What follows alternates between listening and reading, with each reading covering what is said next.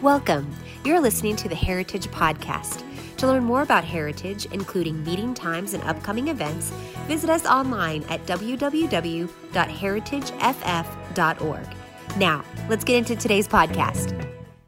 Let's go ahead and get into this. We've been, if you were online with us on Wednesday, I started a message entitled, Jesus is Our Hope. You know, right now we're living in a time, in an age, in a season, in just a space of hopelessness. You can walk around the streets, you can turn on the TV, and you can see that people are looking for hope.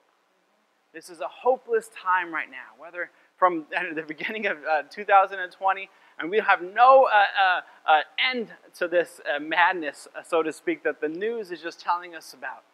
And so we're in a time of hopelessness, and people are looking for hope. You can see it in their eyes. That's all you can really see is their eyes. And you can see that they're looking for something. They're trying to hold on to something. So I want to teach this message. This is Jesus is Our Hope, Part 2. If you missed Part 1, I encourage you to go back to our YouTube page or to our Facebook and check out the services there. And then there's a whole catalog of all of our messages there, so do take advantage of all of that. So I want to jump into Romans chapter 15, verse 1. So go ahead and turn with me there. Romans chapter 15, verse 1. It says this. Romans chapter 15, verse 1. Now may the God of hope fill you with all joy and peace, believing that you may abound in hope and in the power of the Holy Spirit. Now may the God of our hope fill you with all joy and peace, and believing that you may abound in hope by the power of the Holy Spirit. Amen. Hope, let me give you the definition of hope. Hope is this. Hope is trusting in, waiting for, looking for, to desire something or someone, or to expect something beneficial in the future. When we're hoping, we're looking towards something.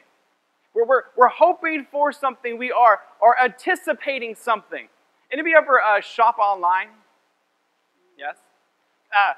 In my house, we shop online for everything. We do Postmates, we do food online, we do everything. And it's not because of the Rona or anything like that. It's because we just do everything online anyway. We've been doing this way before Corona came into play. We shop online for everything. Pretty much the only things we would go out for is for groceries. That's the only time we would ever go out. And this is post-lockdown and all that kind of stuff. You know, it's just so easy to just go online. Amazon, everybody ships online now. And I remember usually everything goes pretty simple. You know, everything goes kind of smooth. You know, you get a tracking number, and then you have an anticipation because it's on its way. So everything goes usually pretty smooth. But there was this time where I had ordered something. Actually, for a long time, I had been looking for a jacket. I like jackets. I like different styles of jackets. I wish we lived in colder temperatures so I can wear jackets all year round. But I was looking for this jacket, and I could not find it anywhere. And so I finally found the jacket, and I was super excited. So I sent a picture to Alina. I was like, hey, what do you think of this jacket? And she's like, yeah, it's great. So I took that as the go-ahead. So I went ahead and I just ordered it. I was super excited, so I just ordered it. And then a week went by, and I didn't really get anything, tracking number or anything like that. And so I told Alina, I said, man, I haven't got my tracking number for that jacket. And she's like, what jacket? I'm like, the jacket I showed you. And she's like, I just thought you were showing it to me. I didn't think you were buying it. I said, yeah. She's like, well, let me see the website. So I pulled up the website, and she's like, I think this is a fake website. Like, what do you mean? It looks legit to me. She's like, did you even like cross-reference? Did you like do any research, like a review on the website? And I'm like, no, I just bought the jacket. I just sent my money. And she's like, you need to check with me anytime you make big purchases like this. Like, you do this all the time. You make mistakes. You don't check on things. And I'm like, well, it was online. I just thought it's the jacket that I wanted. So unbeknownst to me, on Father's Day, she went ahead and purchased me a jacket because this one just had not come. So this is the jacket. Let me bring it to you. So she purchased this jacket for me, and I love this jacket. I've been looking for one. It's a suede trucker jacket. I just so enjoyed this jacket. So she purchased this jacket for me, and all this time my jacket had not come that I ordered. I didn't get a tracking number. Nothing was coming in the mail. So my hope was dwindling that it was actually going to come. And she said, you know, I think this is just, you got scammed. You got taken for $113, you know. Like, you just sent them free money. And then, lo and behold, I get a tracking number. And I'm just like, yes, my hope is renewed. I'm excited. And I'm like in her face, like, it's coming. I told you. I did a good thing. I'm getting my jacket. And so we're watching the tracking number, and it's coming. It's getting closer and closer. You know, like when you see the tracking number gets closer and closer, you just get excited. There's anticipation growing on the inside of you.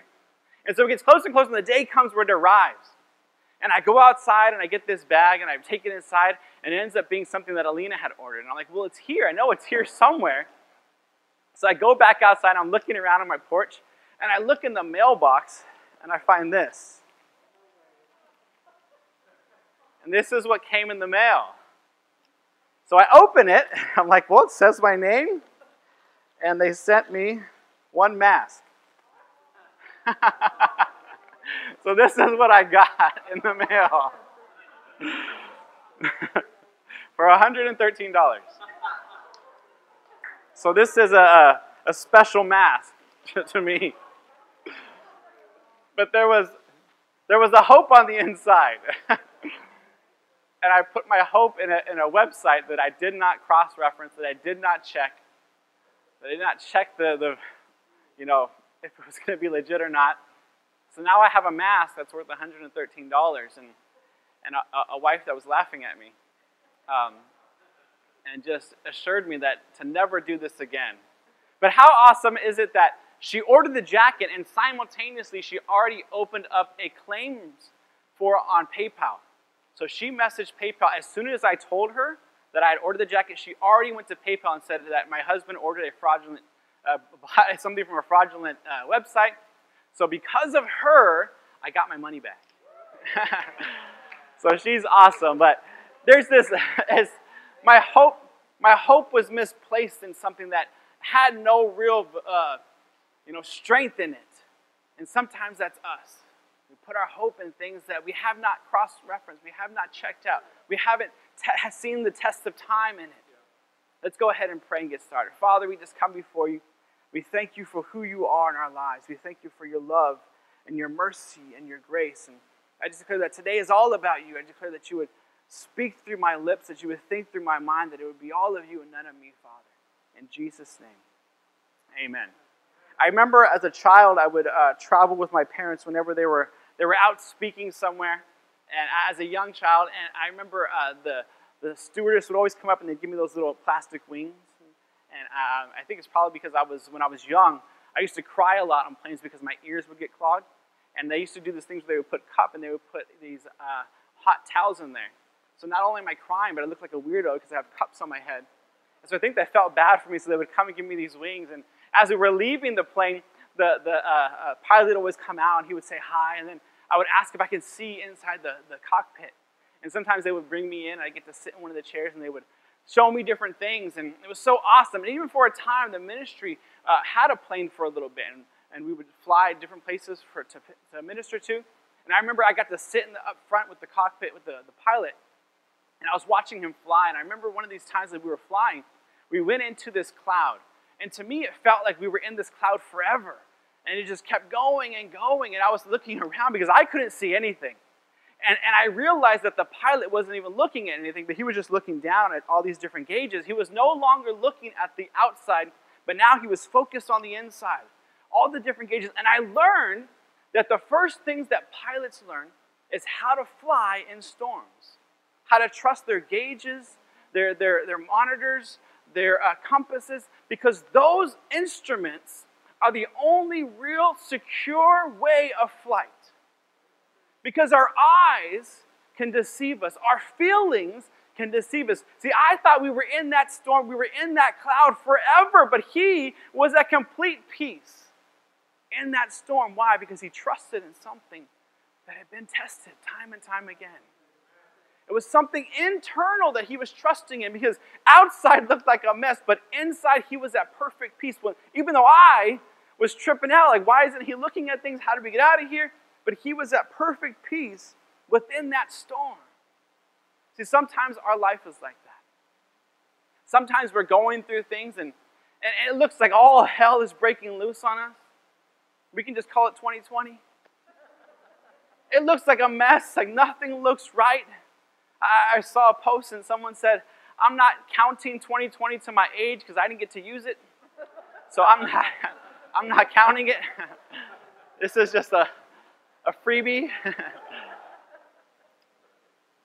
But we go through life and we go through circumstances and we go through struggles and it looks like there's a mess. It looks like we're flying through a cloud or through a storm.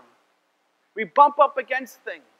And that storm or that test and that trial can cause us to shake at the very core of ourselves and sometimes question our faith. Like, what is going on in this? We get shaken to the core. Possibly it's because we've lost a job and we don't know where the next paycheck is coming, how these bills keep coming. Or maybe there's a marriage that is failing, a relationship that isn't working, or relationships that just aren't happening. And we begin to question, God, what is going on in this situation? I don't see the end of this. Or maybe there's a loss of a loved one. And we just find ourselves, God, what is going on here? It wasn't supposed to happen like this. And we feel shaken to the core. We see that we're flying through this storm. Turn with me to Jeremiah chapter 29. Jeremiah chapter 29. It says this. Jeremiah chapter 29, verse 11. It says, For I know the thoughts that I think towards you, says the Lord, thoughts of peace and not of evil, to give you a hope and a future. To give you a future and a hope. I know the thoughts that I have towards you. Thoughts to give you a future and a hope. Now this is something, if we could just grab a hold of what this scripture is saying and truly understand it, because this would alleviate all the worries and all the stress and all the pain that goes on. When I know that, hey, I don't have it all under control, but my God, the God that I serve, has a plan for me, has a hope and a future. See, we can put our hope in certain things. Like maybe you find yourself like me, you're just spiritually hoping for something to come from a website that hasn't been checked. You know, you don't really know if it's going to happen. But Scripture says that our God has a plan. That my God has a plan when it doesn't look like it. When 2020 is a mess, God is still in control. It may not look like the politicians have any idea of what's going on. The government, the governors, they're all a mess, but God is in control. And no matter what, He has a plan. He has a purpose. He has a future. And He has a hope for our lives. And that hope is inside. The same way that pilot was focused now on the inside of the plane, not the outside. Everything was rumbling outside, but at perfect peace on the inside. If we can get this scripture and understand, and it's not going to be easy. I'm not saying it's just going to snap together. Like, oh, I just know that God has a plan, a purpose for my life, so I'm not going to have worries. I'm not going to have fears. That's not how it works. Sometimes it's a muscle that has to be developed. See, anytime I minister with somebody out in the streets or wherever, and I'm leading them to the Lord, I tell them, look, this isn't a fix-all, end-all. There's going to still be some hard times in your life. You're still going to go through some things. This isn't you make Jesus your personal Lord and Savior, then that's it. You just walk around in flowers all day. No. You're still living in a broken world. You're still going to go through some things, but we have a hope on the inside. And this hope isn't about something that we're not sure is going to happen. See, I've read the end of the book. I know the end of this story. And let me tell you, church, we win. No matter what it looks like, no matter what is going on, we win. So my hope isn't in something that I'm not sure is going to come. My hope isn't in a jacket that's not coming. My hope is in God that says that I have a plan and I have a purpose for your life. I remember Pastor Art, many times I've said this, that graveyards are full of untapped potential. They're full of people who never walked into their purpose in God. They've never got to live out their dreams. It is full of it. Let's not that be us. Let's not step out in faith because we're unsure of what is going to happen in life. Because we're unsure of our outcome. Most people, when they hope, it's usually in something that is uncertain. Like, I don't know how I'm going to pay these bills. I hope I can pay these bills. I hope I stay healthy. I hope my children get into a good college. For me, it was my parents just hoping that I graduated school. I hope this and I hope that, because there's things that are uncertain in our lives. But in God, it's not that. See, when we talk about hope, we're not talking about something that we're not sure is going to happen, because we have a God who is already at the end of our story. And he's saying, come on, I got it all under control. I know exactly what is going to happen. See, we talk about hope because we know the outcome. If there is no hope for your future, then there's no power in your present. Sometimes we're walking through this life and we feel the unconfidence. You ever stepped into a certain situation and been unsure of it? This life, we should not step into life being unsure of what's going to happen, because no matter what happens, my God is in control. I love the story of the three Hebrew boys, Shadrach, Meshach, and Abednego. See, they stood before a king who was literally telling them, if you do not bow and worship, if you don't take the knee for me, if you don't bend your knee for me, you will burn. And these three Hebrew boys, against all odds, they were slaves in a foreign land. They had no allies with them. Just them three, and they stood before King Nebuchadnezzar. And I love their wordage. They said, "O king, we have no need to even answer you in this matter." See, their hope was in God, but not in a hope of uncertainty, but in a hope and faith and understanding that my God will come through. And they make this statement, they say, you know what, even if our God doesn't come through, we're still not going to bow the knee. We're still not going to worship your image. We need to have that kind of strength today. That God, I don't know what's happening. See, I understand and I've accepted that the God of the mountaintop is still the God of the valley. So it doesn't matter what it looks like on the outside. If I'm way up here at times, God is in control. And even if I'm super down low and going through all hell, God is still in control. The three Hebrew boys stood in the face of adversity and said, we have no need to even answer you in this matter. And even if our God doesn't come, we're still trusting in him. We're still not going to worship your image. And we know the answer. We know what happened, right? The three Hebrew boys get tossed into the fiery furnace. And even the king is amazed that, one, they're not hurt, their clothes are not burning, and they're walking around praising, and there's another person in there. Nebuchadnezzar says, and it looks like the Son of Man, or it looks like the Son of God. I believe that God showed Nebuchadnezzar a glimpse of something to come, that he showed him, this is Jesus Christ, and I'm going to let you, because you stood up against my boys, I'm going to let you see my son.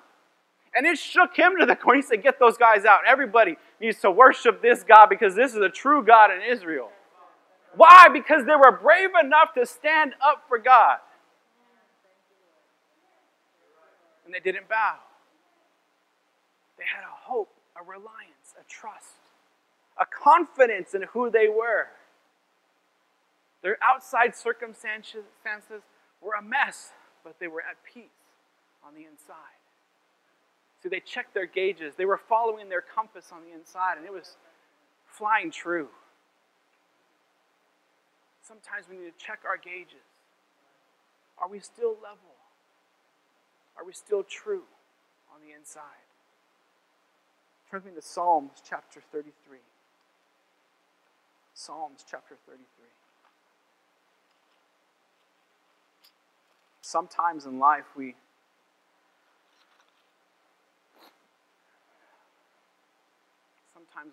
of outcomes in our life, because of things going on in our lives, we begin to judge God and his faithfulness based on what is going on in our lives. Maybe because things aren't happening the way that we want them to happen, or the way that we saw our plan going. We think, well, maybe God doesn't love me, or maybe I'm out of line with God, or something's going on in my life, or maybe God isn't really what he said he was. Because when everything is going right, we're all, yes, God is good. All my needs are met. Everything is going right. I'm living right. Everything's happy and healthy and whole. But what happens when things feel the opposite? We begin to question God in our lives. It begins to shake us at the very core. Like maybe something's not right. Some things aren't adding up. Maybe this whole life isn't what I thought it was. I can't tell you how many times I've seen people walk away from God because of circumstances and situations that have just happened in church with people. Because they put their hope in somebody who's just a person. They put their hope in physical things or temporal things, not spiritual things.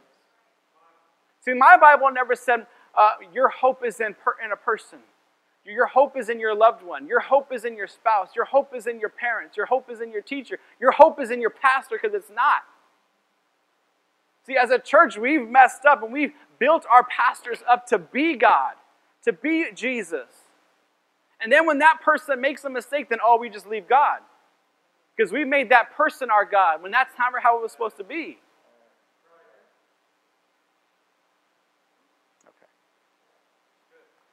Psalms 33:18 says this: "Behold, the eyes of the Lord is on those who fear him, on those who hope in his mercy, to deliver their soul from death and to keep them alive in famine."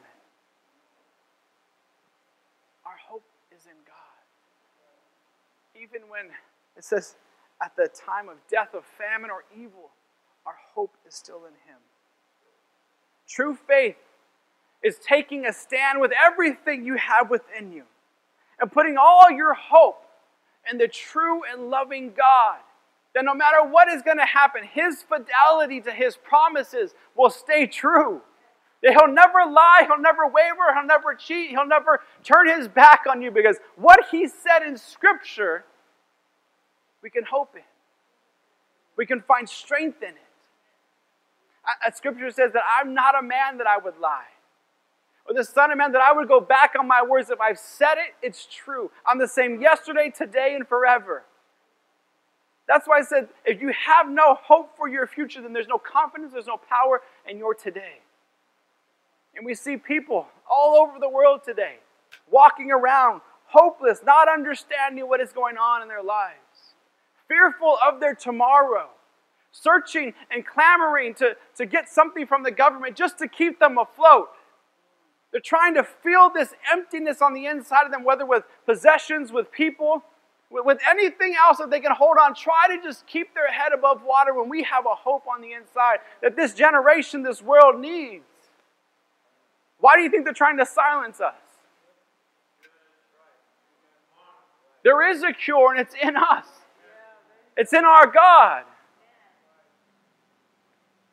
Scripture says that by his stripes we were healed. It didn't say just healing headaches or just healing this. It says we are healed from everything. All of it is inside of us. God said, I've given you everything you need. You speak out of your mouth. You speak things into existence. I don't get it when people stay silent. Why do you think they're trying to silence the voice? Remember when God came to Moses and he said, Moses, I've heard the cries and the afflictions of my people from their taskmasters. I've seen what has gone on in Egypt. And I love the wordage. I love that God uses the perfect words. He says, I've come down to deliver my people. I, God, have come down to deliver my people. I, God, have come down to deliver my people. And I'm sending you. God. I, God, have come down to deliver my people, and I'm using you as my mouthpiece. You open your mouth and you tell Pharaoh to let my people go. When will the church stand up and say, God, we've had enough. We speak to the generation. We speak to this broken world, and we say, let our people go. They're trying to silence our voice because they're a hopeless generation. Without understanding that we have a hope, we have gauges, we have compasses inside that are flying us true. They're trying to silence our voice. Now may the God of hope fill you with all joy and peace, believing that you may abound in hope and the power of the Holy Spirit. This world is desperately hungering for hope. People have given up. There's people hopeless all over the street. On every single corner you can find someone who's in dire need of hope. Let us not forget that we have a hope in Jesus. And these people need that hope. They're looking for something. They're looking to someone. For the longest time we've been declaring that we have the answers. That we have the answer to all of everything going on. And it's Jesus. We can't be quiet now when people need it the most. If we've been saying something for so many years, and now when troubles come up, we shy back and stay quiet and stay within our doors and close everything down. No. This is the time to stand up and be that voice, that mouthpiece. God said, I've come down to deliver my people, and I'm sending you. See, we have a hope and we have a reliance in God. Let us never forget that Jesus is our hope. And as the church, we're supposed to be the vehicle that expresses that hope. We're supposed to be the vehicle, the avenue on which hope is dispersed to the world. Whether you like it or not, the world is watching you. They're watching how you conduct yourself because they know you've been saying that your God has the answers, that you stand in faith, and they're watching how you act. They're watching how you address things. They're watching just your attitude towards things. Are you fearful? Are you cautious? Let's be cautious. Let's be smart about things, but never in fear. See, my God doesn't just have hope. He doesn't just do hope. My Jesus is hope. And as a church, we need to understand that this hope is not in something that we're unsure about. This hope is something that has already happened. Like I said, I read the end of the book. And our hope is in God. Our hope is in a God that is true. His answers are yes and amen. Since He has a hope and a plan for your life. Amen. Go ahead. If you were encouraged by today's message and believe it would be uplifting to others, then be sure to rate us and hit subscribe. To experience more of Heritage, visit us at www.heritageff.org. Again, thank you for listening to the Heritage Podcast today, and remember, Jesus is Lord.